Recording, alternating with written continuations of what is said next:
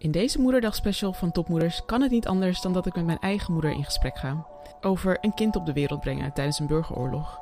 Over tijden waarin oma's nog kinderen hielpen grootbrengen. En ik vraag haar om haar gouden tip voor moeders van nu. En we beginnen ons gesprek op een plek die je zou kunnen zien als haar comfortzone. Mama, bij Bea. In Nederland worden per jaar ruim 75.000 vrouwen voor het eerst moeder. Een aantal jaar geleden was ik daar een van. Net als de meerderheid van de vrouwen ging ik daarna weer ambitieus aan het werk. Maar het was moeilijker dan ik dacht. En ik had het zwaar met alle verschillende petten die je als moeder tegenwoordig op hebt. Ik ben Charisse Promes en ik wil weten, kun je tegenwoordig als vrouw alles hebben? Hoe combineren moderne moeders kinderen met hun professionele dromen?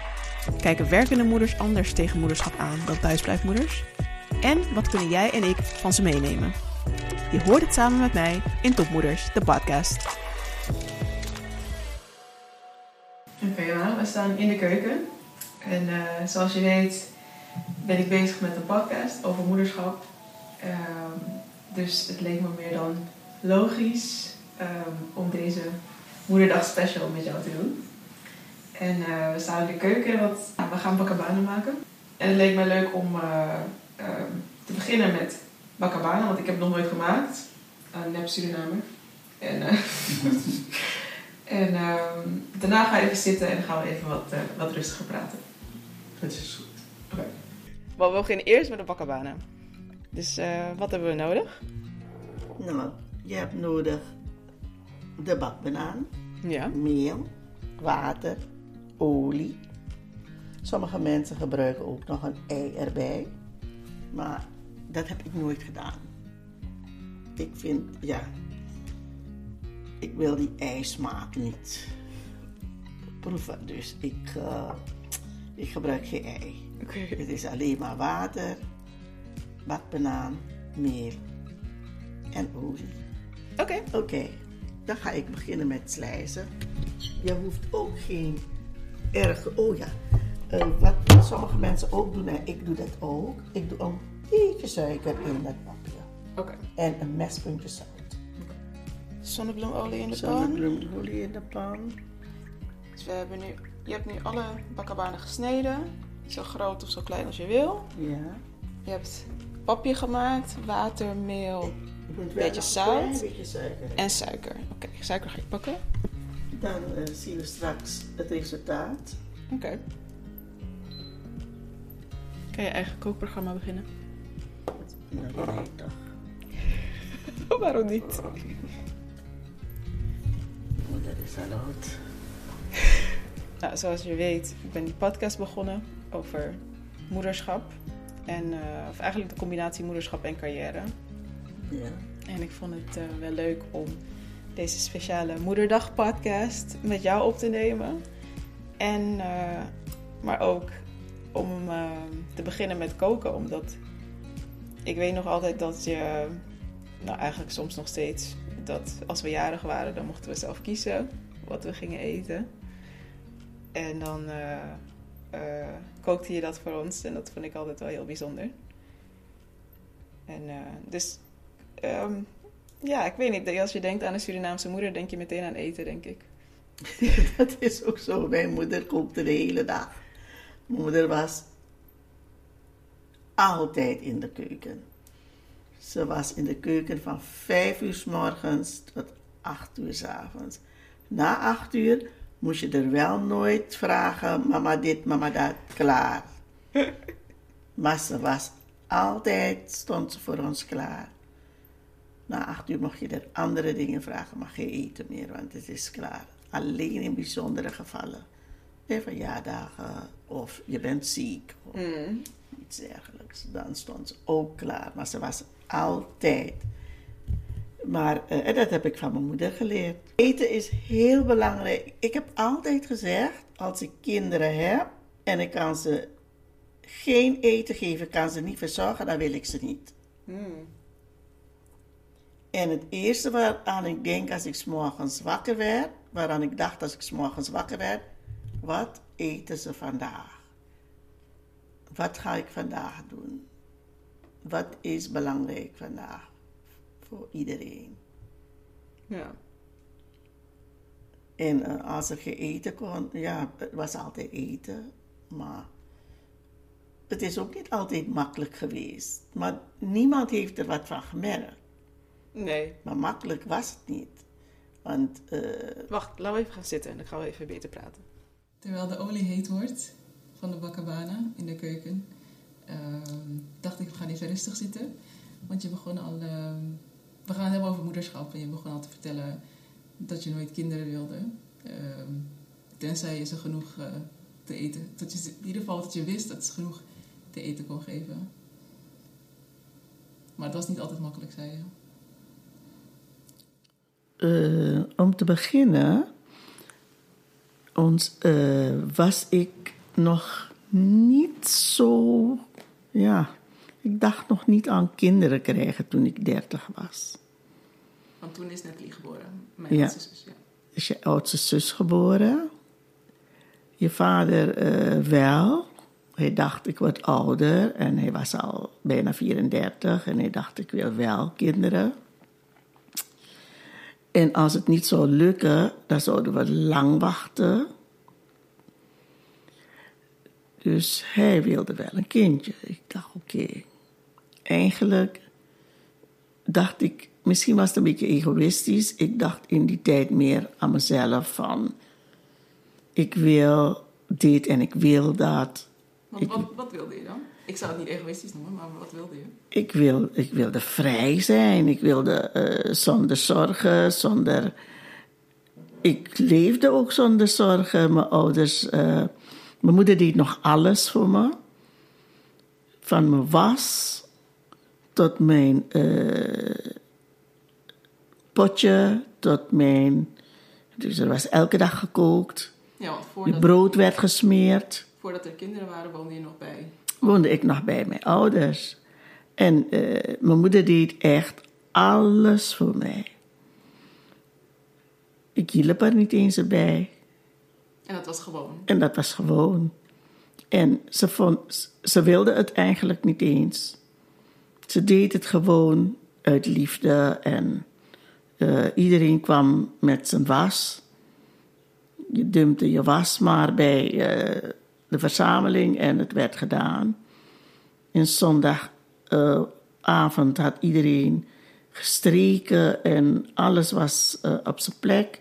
Dit is van jou, dit is van jou. Dat heeft ze altijd gedaan. En oma had ehm, zeven kinderen op dat moment. Eh, ze had eh, toen niet meer, toen ik eh, dus ouder werd en ging werken, had ze niet meer zeven kinderen bij zich, maar ze had er toen, toen nog vier. Ja, want ze heeft er acht gebaard. Ja, één is overleden Ja. en er zijn zeven overgebleven. Eh, heeft ze met veel liefde grootgebracht. Voor haar was het ook niet altijd makkelijk. Maar ze heeft het heel goed gedaan. En daarom eh, dacht ik eigenlijk niet aan kinderen. Want ik dacht, ik wil haar eigenlijk eh, een beetje verzorgen. Ik wil er voor haar zijn. Omdat zij ook zo Omdat zij ook zo goed voor ons gezorgd had. En als je eh, er wil steunen en helpen, dat zij het makkelijker heeft, dan kan jij niet kinderen hebben en eh, dan zit jij ook met kinderen op haar. Want dat was het een beetje in Suriname. Eh, dochter krijgt een kind, komt bij het kind ook weer bij moeder. Het lijkt weer, het gezin wordt weer groter en groter. Dat wilde ik niet, dat wilde ik echt niet. Dus eh, je vader had natuurlijk voor een heel klein. Het was een knus huisje. Mooi huisje. Waar jullie toen in Waar toen we samen gingen wonen. Nadat we tien jaar eh, verkering hadden. En toen werd Nathalie geboren. En eh, natuurlijk toen ik zwanger was. Toen was ze welkom natuurlijk. Ik dacht, want ik heb er natuurlijk over nagedacht van... zal ik het wel doen, zal ik het niet doen? En waarom Nou. heb je het uiteindelijk toch wel gedaan? Eh, Vanwege papa. eh? Vanwege papa. Niet alleen vanwege hem. Ja, natuurlijk, je houdt van die man, dus je wil hem ook laten zien dat je eh, ook graag een kindje van hem zou willen. Maar ook op dat moment dacht ik, maar ik ben al dertig.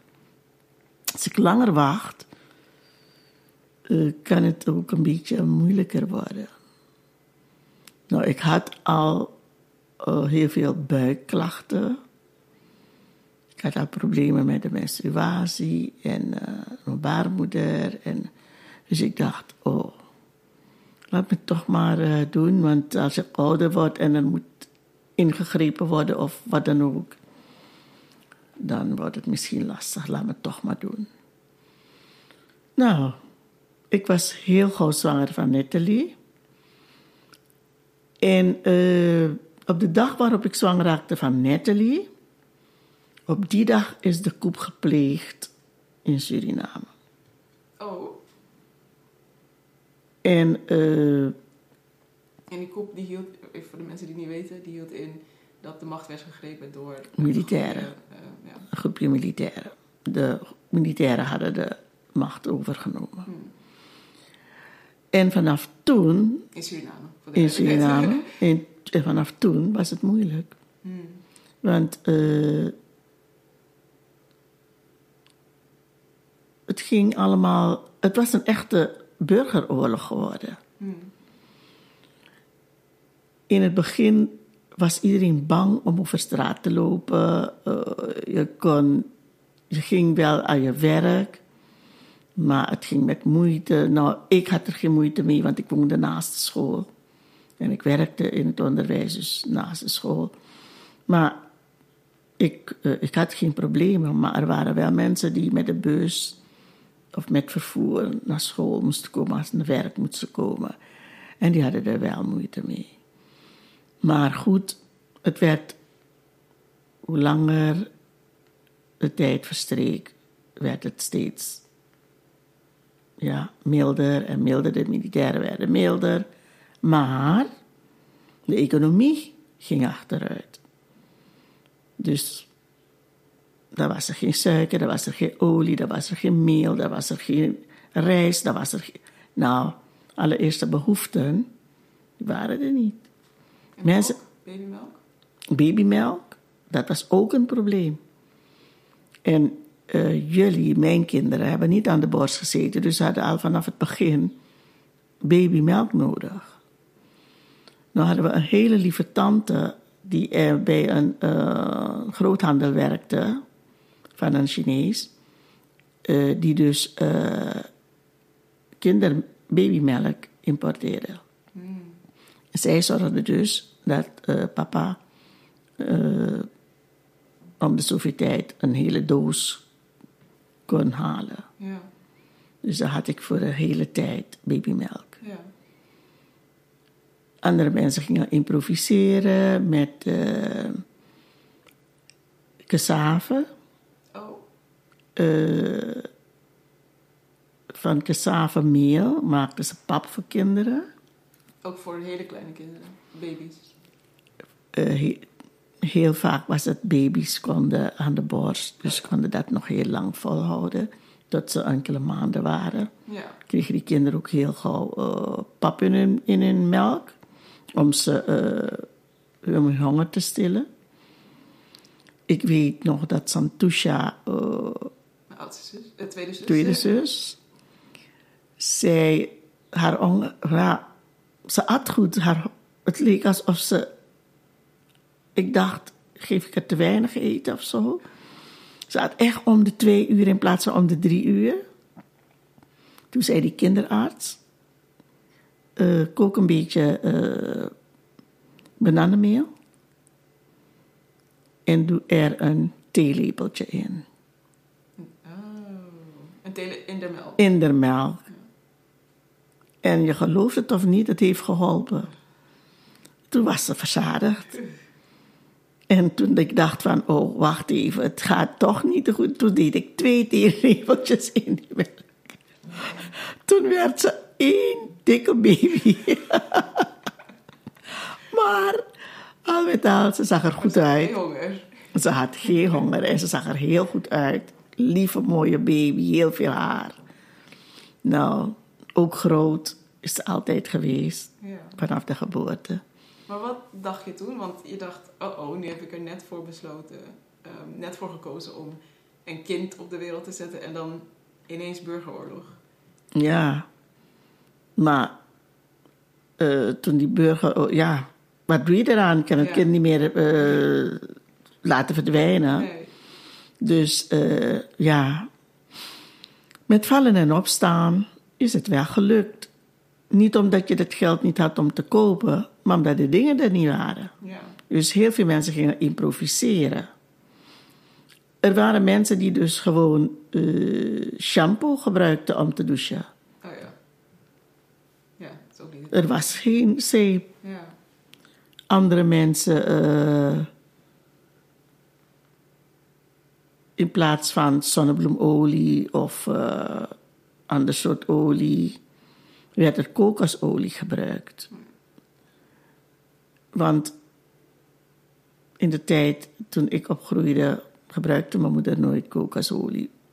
Zelden of nooit. Niet voor het koken. Niet voor het koken. Ja, was wat meer gewoon voor, om te smeren, om in te smeren. Juist.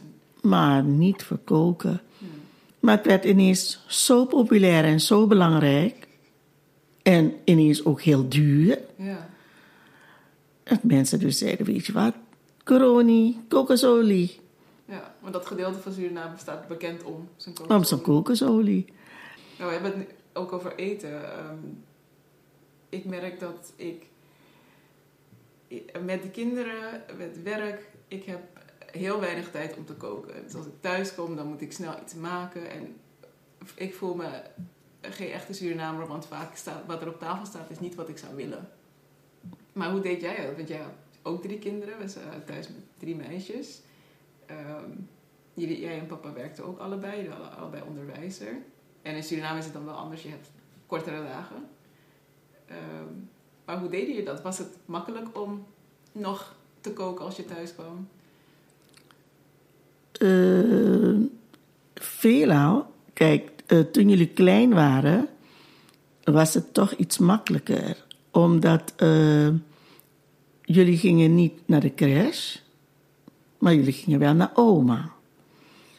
En eh, jouw oma, oma Ida, de moeder van papa, die heeft op Nathalie eh, doorgaans gepast. Eigenlijk vanaf ze een baby is geweest. Tot ze vier was, toen ging ze naar school en de bus, er was een schoolbus, die haalde er op bij oma Ida, bracht haar dan naar school en weer terug. En papa haalde er dan daar vandaan op en bracht haar naar huis. Nou ja, Dus ze had een hele lang, ja, de scholen zijn uit om één uur. Dus ja, maar ze begonnen ook om acht uur. ja. Om half vijf was ik al uit mijn bed. En eh, klaarmaken. Om kwart over zes moesten we al de deur uit. Je vader moest nog een afstand rijden naar school. En hij moest om zeven uur beginnen. Dus ja, dus dat was echt holle. Wat? Kwart voor vijf? Hoe laat stond je op? Half vijf. Half vijf. Om vier uur begon ik al te keren en te draaien. Oh ja, het is zo half vijf. Oh my god. En Wat dan als Nathalie of Santusha of ik eh, slecht had geslapen? Als we vaak wakker waren geworden. Dat gebeurde niet zo vaak. Ik heb prachtige kinderen gehad. Ik ben gezegend geweest. Met kinderen die niet vaak ziek werden. En die goed doorsliepen. Ik kan op mijn vingers stellen wanneer jullie echt ziek waren. En als het dan wel gebeurde, dan was het vakantie. Of dan was ik ziek, het was vakantie. We hebben heel weinig, ik heb heel weinig thuis moeten blijven omdat jullie ziek waren. Maar eh, de oma's hebben het goed gedaan. En eh Santusha die is gedeeltelijk bij oma Ida gebleven. Want toen ging zij een staaroperatie doen. Kon ze niet meer passen op Santusha. Dus eh, toen ging Natalie ook... ging Natalie alleen naar oma Ida. Want er was tante Hille er nog. En tante Hille hielp haar dan... eh, al- eh, ze moest, tante Hille was thuis, dus kookte ze, zorgde voor oma Ida en zorgde ervoor dat Natalie een hapje gegeten had. Ja. En tante Ja. Hille is oma Ida's dochter. Dochter, zus van, Ja. van papa. Dus Ja. ja. En als jullie thuis kwamen, hadden jullie meestal al gegeten. Hmm. Dus ik hoefde alleen te koken voor papa en ik. Oh ja. En eh, papa werkte tot laat. Dus als ik thuis kwam om half twee, was ik dan thuis. ja. Dan kon ik beginnen met koken. Oh ja. En als papa thuis kwam, stond het eten al klaar. Maar toen jullie ouder werden en alle drie naar de basisschool gingen, toen werd het anders. Want toen moest ik jullie naar school brengen en eh, jullie weer ophalen en dan samen naar huis. En dan begon ik met koken. Heel vaak heb ik een, had ik een dag van tevoren al gekookt. Dus dan moest ik opwarmen. Dus Oh dat was ik. Nou, dat was een feestje voor mij als ik dat gedaan had. Maar als ik nog niet had gekookt, dan moesten jullie wel even wachten. En dan eh, Ja. was het eerst. Maar ik kookte wel gewoon uitgebreid ja. omdat je toch om half twee even de tijd had. Maar om drie uur aten we al. Hmm. Dus eh, lastige kinderen waren jullie ook niet om constant te roepen: Ik heb honger. Ja, maar dat zeg je altijd, maar denk je niet van, het is nu zoveel jaar verder, ben je niet een beetje vergeten? Selec- het is een beetje selectief geheugen dat je alleen maar de goede dingen nog herinnert. Vergeten? Nee, dat denk ik niet hoor. Ik denk het echt niet. Want vaak genoeg praten papa en ik thuis nu, als we op de bank zitten, over de oude dagen, de vroegere dagen. Ja. Jullie zijn nu, eh, allebei, jij bent nu 71. 50, papa is... 74. Maar hij kan zich heel veel ook niet herinneren hoor. Dus ik vertel hem heel veel. Dan zegt hij na een tijdje, oh ja, ja, ja. Was het makkelijker, denk je? Want op een gegeven moment... ehm, op een gegeven moment waren we met drie kinderen. Toen kwamen we naar Nederland. Ehm, de ene oma was al overleden. Ja, Ehm, maar de oma die we achterlieten in Suriname, daar kon je niet meer op rekenen, jouw moeder. ja. Hoe, was het, hoe was het toen? Want als we ziek werden, wat, naar wie moesten we dan? En, en ja, hoe, hoe regel je het toen? Hier in Nederland bedoel je? Ehm, als je ziek werd, dan eh, bleef iemand thuis. Of papa of ik. Ik moet zeggen, toen ik er pas was, eh, natuurlijk werkte ik nog niet. Of niet eh, constant. Was meer invalwerk. Dus ik kon zelf bepalen of ik eh, aan het werk ging of niet. Dus dat viel daar wel mee, als jullie ziek waren. En jullie waren... Je zegt dat ik het vergeten ben, maar jullie waren kinderen. Als je ziek was, dan zei je het ook niet zo gauw. Je ging gewoon naar school. Je bent verkouden, je gaat gewoon naar school. Ik weet nog de eerste dag dat je ziek was. De eerste dag dat je naar school ging, voelde je niet lekker. Het was meer een beetje stress van ik ga naar een nieuwe school, ik ben in een ander land. Je hebt buikpijn. Je gaat gewoon naar school, je zegt me helemaal niks. En ik ben nauwelijks thuis. En we moesten een half uur lopen naar school. Ja, En ik moest weer een half uur lopen om je te halen. En ik maar fitte op je. Waarom heb je me niks gezegd? Waarom ben je toch naar school gegaan? En ik dacht, oh, dat... Later dacht ik, maar dat had ik helemaal niet moeten doen. Het arm kind. Ze denkt, ze moet naar school. ja. En ze is nog maar zes. Ik had er zo'n spijt van. Ik zei, oh, mijn hemel, toch. Het kind is in een vreemd land, een vreemde school, geen vriendinnetjes, een nieuwe juffen. Ja. Ze moet een jas aan, daar hoefde ze geen jas aan. Nou, Ja. nou. En toen zei de juf, maar ik snap het hoor. Dus op een gegeven moment ehm, besloten jij en papa... Oké, we gaan vanuit Suriname naar Nederland. We willen een andere, ander leven voor onze kinderen dan we hebben gehad. Wat was voor jullie de, de beslissende factor? Waarom hebben jullie uiteindelijk- uiteindelijk die beslissing gemaakt? Het werd in Suriname economisch ontzettend moeilijk. En vooral de middenklasse voelde het het zwaarst. Eh, er waren heel veel leerkrachten die wegtrokken. We zagen het niet meer zitten, economisch. En als, eh, als je wel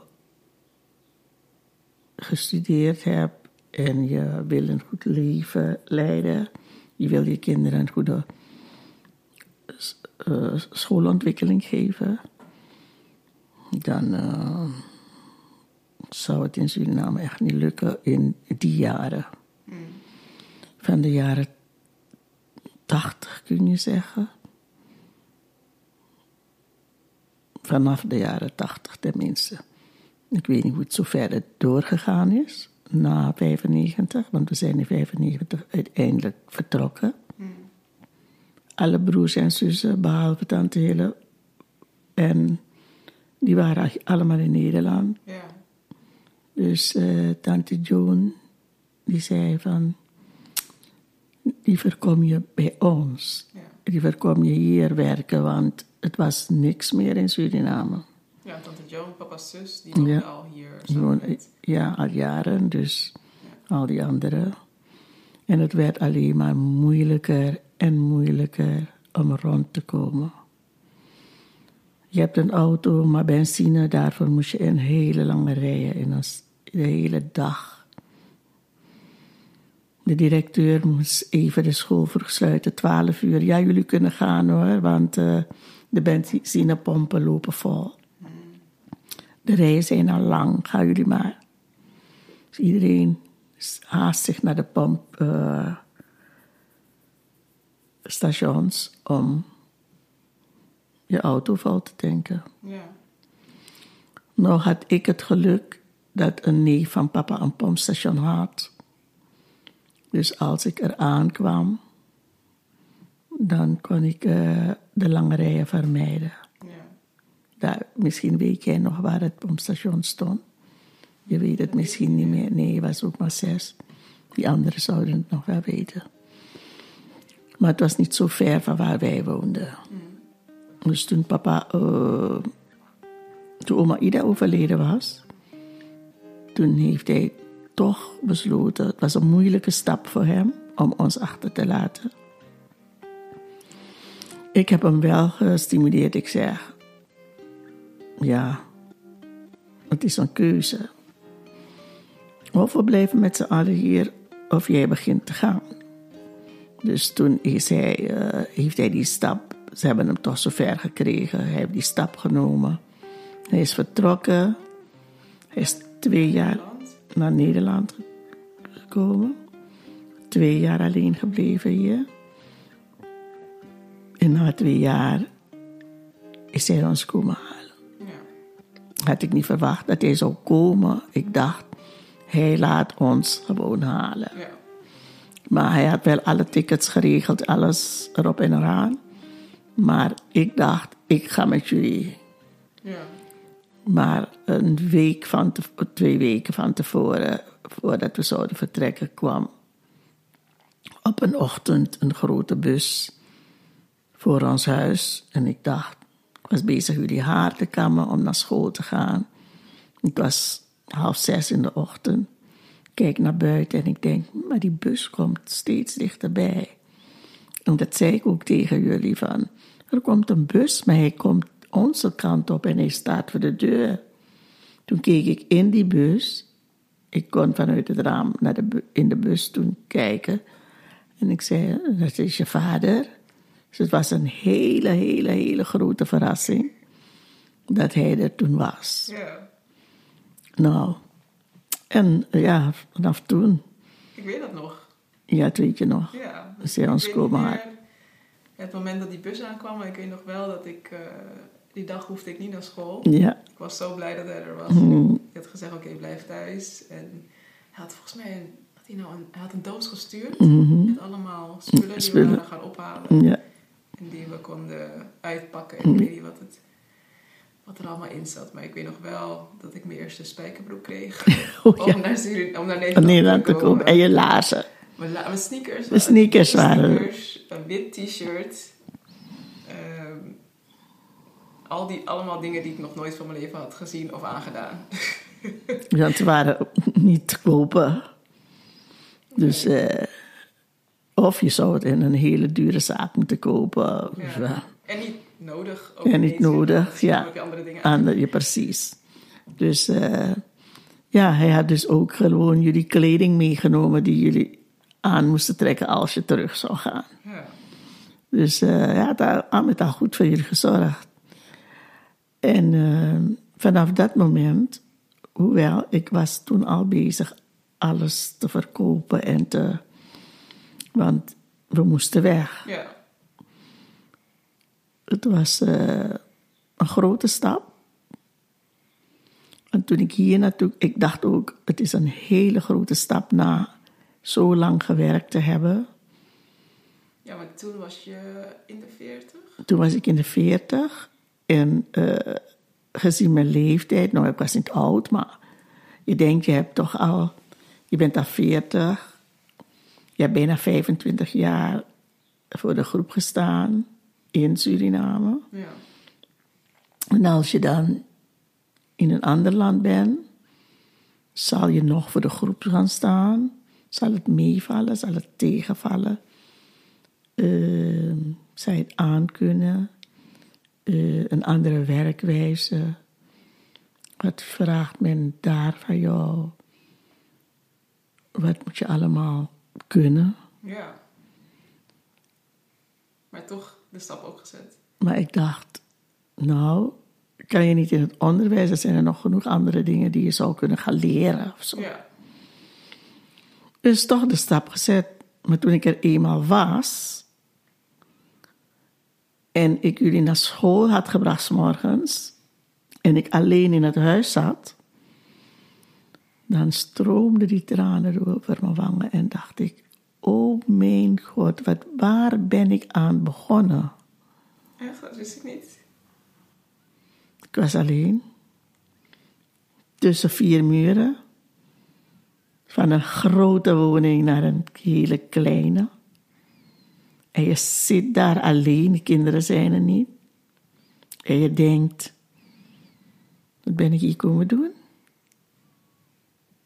Ik moet toch werken? Die kinderen zijn naar school, ik moet toch wat doen? Ja.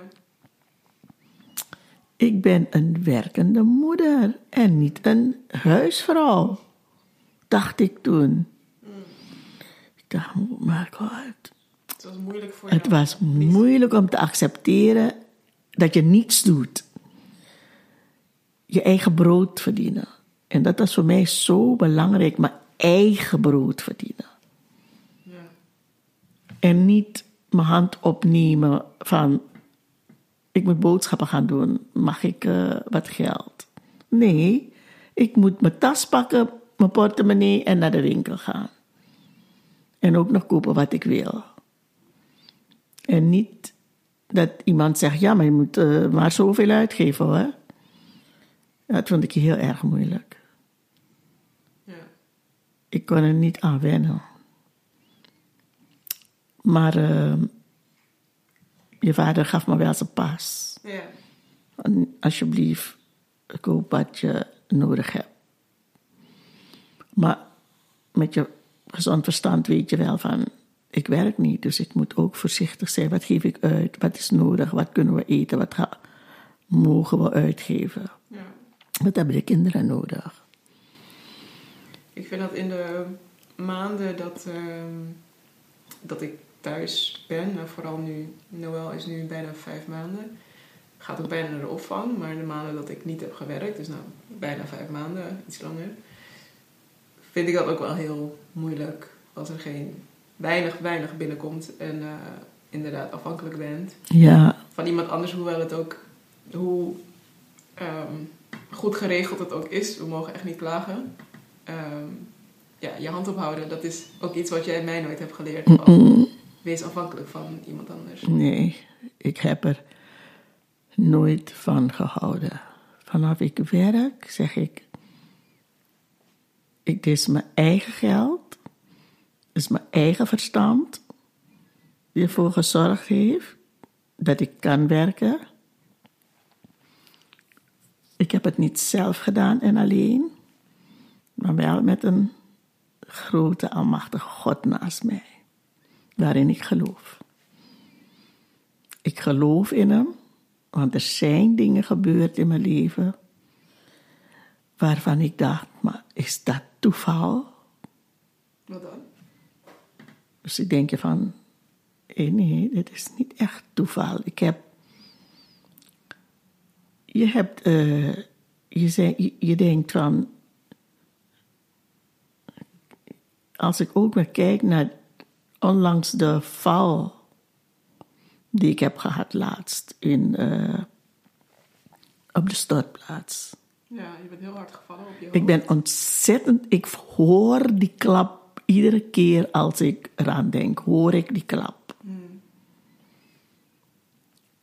En ik ben precies naast een tafel van metaal gevallen. Was ik nog een beetje verder, was die auto even nog, als papa dichterbij geparkeerd had en ik was gevallen, dan was ik er niet meer. En hij zegt het iedere keer weer. Hij ziet die tafel iedere keer voor zich. Hij zegt, als ik nog een beetje meer naar rechts had geparkeerd, was je dood. En die mannen, die, medewerkers daar, zeggen, oh, gelukkig kwam ze niet tegen die tafel aan. Eh, Een van de dingen van, het is me bespaard gebleven. Ik ben niet tegen die tafel aangekomen. Want het was een behoorlijke grote tafel. Puntige, rechthoekige tafel. IJzeren poten. Van die metalen dingen die daar eh, zijn. Ja. Dus je, er zijn dingen waarbij je denkt van... Nee, dat is niet echt toeval hoor. Ik heb wel... eh, Je had een engeltje. ik had het engeltje op mijn schouder. Ik zei net al, ehm, wat, ik niet van jou mee, of wat ik van jou meegekregen om niet je hand op te houden. Nee. Maar ook, ehm, wat ik denk ik onbewust ook van je heb meegekregen, dat je, dat je als moeder heel veel opofferde. Je hebt echt heel veel voor ons gedaan. Alle, met alle liefde, zoals ik zei, we kregen altijd wat we wilden eten op ons, eh, op ons verjaardag. Of ehm, wat dan ook. En het was niet eens per se materiaal. Dat is niet eens materialistisch, maar gewoon de liefde die je Die ik aan jullie heb gegeven. Ja.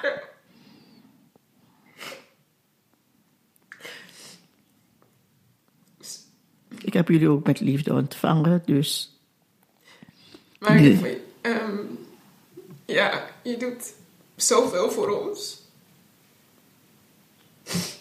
Ehm, maar, sorry. Ik heb ook meegekregen, dus. En omdat ik jou zo'n goede moeder vind, denk ik, denk ik, oké, als ik een goede moeder wil zijn, dan moet ik ook alles opofferen voor mijn kinderen. Maar ik merk gewoon dat dat me heel erg opbreekt.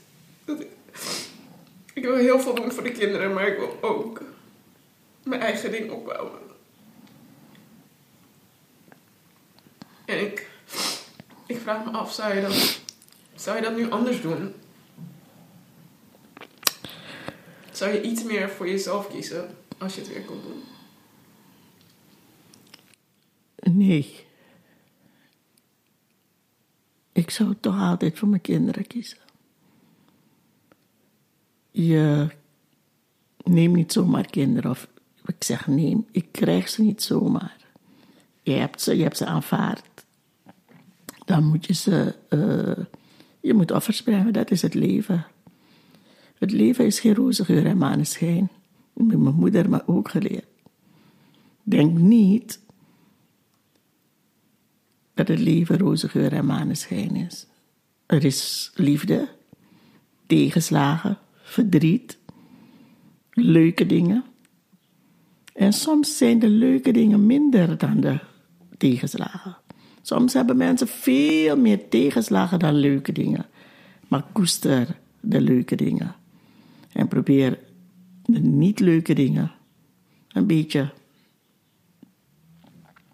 niet te verdringen. Want je weet dat ze er zijn gebeurd. Je gaat altijd aan ze denken. Maar je moet ze niet de eerste plaats geven, je lieve. Iedereen heeft niet leuke dingen meegemaakt.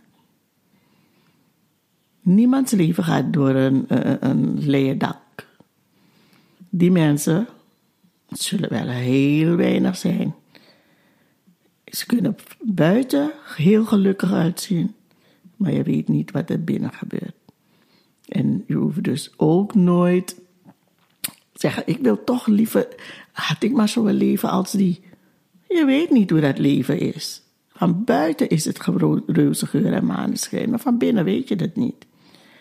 Je moet weten dat het leven is offers brengen. Ik denk niet dat mensen die geen offers hebben gebracht, mensen die geen offers hebben gebracht, hebben niet geleefd.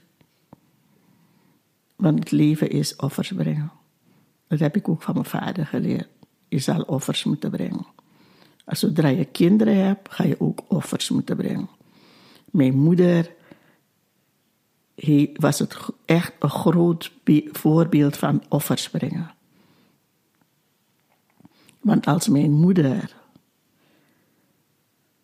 haar zoon in huis neemt, die al getrouwd was, kinderen had, maar hij had nog geen huis, of tenminste, ze moesten uit hun huis vanwege uh, verbouwing of uh, verkoop of weet ik wat er allemaal met dat huis aan de hand was. Het was een klein huisje en ze moesten eruit. En dan hadden ze geen huis. Zouden ze een ander huis krijgen, maar daarop moesten ze nog wachten. Ze moesten eigenlijk naar het andere huis zoeken.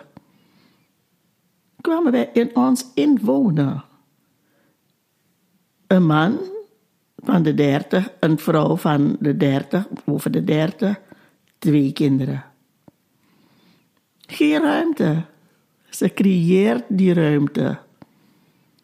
En iedereen at gewoon elke dag een bordje eten. En at een broodje. Maar aan haar zou je nooit zien hoe ze het voor elkaar heeft gekregen. Als kind huppel je gewoon vrolijk verder elke dag. En zei ik elke dag lachen. Vrolijk, ze deed haar werk. Maar ze was een tevreden vrouw. En ze hebben me allebei geleerd: het leven is offers brengen. En zolang je er bent, ga je offers brengen. Want als een kind tegen mij zegt: Ik ga nou in een klein huisje wonen. Binnenkort, maar als een kind tegen me zegt: Mama, mag ik bij je komen? Ga ik niet zeggen ik zal echt niet zeggen nee. Zal een plekje creëren. Het is ook een offer dat ik zal moeten brengen. Want het leven is geen roze geur en maneschijn. Als er één ding is wat je nu... Uh, ik heb kinderen, ook drie, zoals jij, Tusha, onze mijn jongste zus heeft ook drie kinderen, uh, drie meisjes. Als je ons één advies zou kunnen geven als moeder, wat zou dat zijn? Voor de opvoeding? Voor de opvoeding, maar voor onszelf. Breng offers, maar denk ook aan jezelf. Want ik weet, ik weet niet of je het nog weet, dat ik in 2003 die offers hebben het zo lang geduurd. Je gaat en je gaat en je gaat maar. Je doet het, je doet dit, je doet dat. En in 2003 ging ik er echt onderuit. Toen heb ik een burn-out gehad. Weet je dat nog? Ik weet niet meer. En dat heeft maanden geduurd. Ik heb van augustus, begin september, tot eind januari heb ik dan niet kunnen werken. Ik had nog tot februari de tijd om thuis te blijven. Mijn huisarts had me dat aangeboden. Nee, ga nog niet. Maar de bedrijfsarts die vond dat ik in februari al moest werken. Toen was ik een maandje naar Suriname geweest. Ik wilde zo graag naar mijn moeder. Heb ik het heb ik ook gedaan. En toen waren jullie uh, drie weken alleen. Ja, drie weken waren jullie alleen. Twee of drie weken waren jullie toen alleen. Mm. Met Natalie, jij. Jullie waren alleen. Jullie hebben kerst alleen gevierd. Ik weet niet of je dat nog kan herinneren. Dat ik echt niet meer. 2003, dat is uh, bijna twintig jaar geleden. En toen heb ik... Uh, was ik nog elf? Ja, maar je was je alleen met je zussen. En mijn oudste dochter, mijn gunst, wat is zijn schat? Ze heeft goed voor jullie gezorgd. Jullie hebben voor elkaar gezorgd. Ik hoefde mij niet erg druk te maken. Ik geloofde in jullie en ik vertrouwde jullie. En ik zeg het elke dag weer. Ik heb drie prachtige meisjes. Zowel in hun karakters. Iedereen heeft een eigen karakter, sowieso. Maar dat jullie zo lief met elkaar omgaan. Jullie zorgen voor elkaar. Jullie staan voor elkaar klaar. Jullie zijn er altijd voor elkaar. En ik denk dat dat het grootste geschenk is dat ik heb gehad. En dat ik jullie heb meegegeven. Elkaar. Elkaar niet in de steek laten. Ook als ik er niet meer ben. Fijne moederdag. Fijne moederdag. Ik had nog honderd vragen voor mijn moeder. Maar ik kreeg halverwege het gesprek ook het idee: ben ik me aan het aanstellen? Zijn er geen mensen die het veel slechter hebben dan ik op dit moment? Tot ik bedacht dat er generaties moeders opbranden omdat ze het allemaal proberen te doen. Omdat ze die grens tussen opofferen en voor jezelf kiezen niet kunnen vinden. Dus nee, tijden veranderen, maar dit, dit is nodig aan verandering toe. Vond je dit een leuke aflevering? Abonneer je dan op de podcast. Deel je gedachten met mij via een DM via Instagram, Promes. Ik ben benieuwd wat je denkt. Uh, of deel deze aflevering met iemand die dit moet beluisteren. Tot de volgende!